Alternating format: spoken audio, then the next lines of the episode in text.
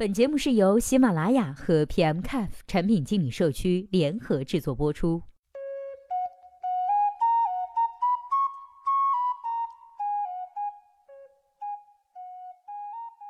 Hello，大家好，欢迎收听本期的节目。今天呢，要和大家来分享的文章题目叫做 “P2P 上年累计停业五百一十五家，目前还值得投资吗？”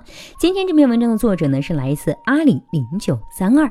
接下来的时间，我们一起来听一下他是怎么说的。一个人觉得还是比较值得投资的小额的理财，放在 P2P 里呢，还要比其他的投资风险低很多，而且收益相对比较稳定。二，如果收益极高，比如说高于百分之十四以上，就要警惕了。收益高说明债权人借款利率要高，坏账的风险就大了。现在各家 P to P 都在贴息吸纳出借资金，收益越高赔的越多。如果特别高，你也懂得意味着什么，很可能卷够就跑路了。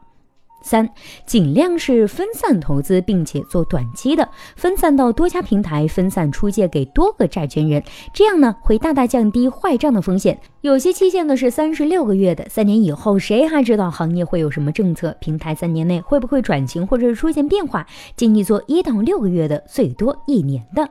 那如何辨别靠谱的风险小的 P2P 平台呢？一平台实力很重要。楼主文中呢也提到了国资或者是上市公司背景的平台进入到这个市场，这样的平台呢实力无疑比普通的平台更给人信心。二看透明度，查看平台上的债权是如何产生的，平台上的债权最终的债务人是谁。如果债权信息出借记录信息清晰，则可信度较高。最好是选择分散性个人个体债权方，分散出借风险更小。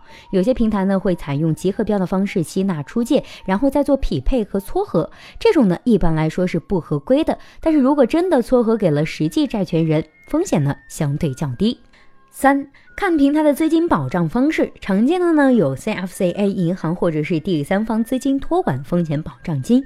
当发生还款风险违约时，平台是全额垫付还是部分垫付？周期是多久？这个很重要。四。信审体系和风险管控，看平台的债权审核方式以及风险控制力度。因为现在常见的是呢，这家借不到钱啊，还另一家就借到了。因为信审严格程度不一样，一般来说，越大的平台相对信审体系越严格，坏账率呢也就越低，越靠谱。五。看资质，也许有人会说要看团队人员、总经理、首席风险官以及首席技术官的背景。其实呢，这些啊只是给你一个信心而已，染病了。至于营业执照、税务登记证和组织机构代码证等基本的证照，其实一般也没啥太大意义，这些阻挡不了他坏账率高或者是跑路。好了，以上就是本期节目的全部内容。希望本期节目能够对您有所帮助。如果对待这个问题啊，您还有自己独特的见解或者是想说的话，欢迎登录 pm caf 产品经理社区，我们期待您的精彩回答。那我们下期再见啦，拜拜。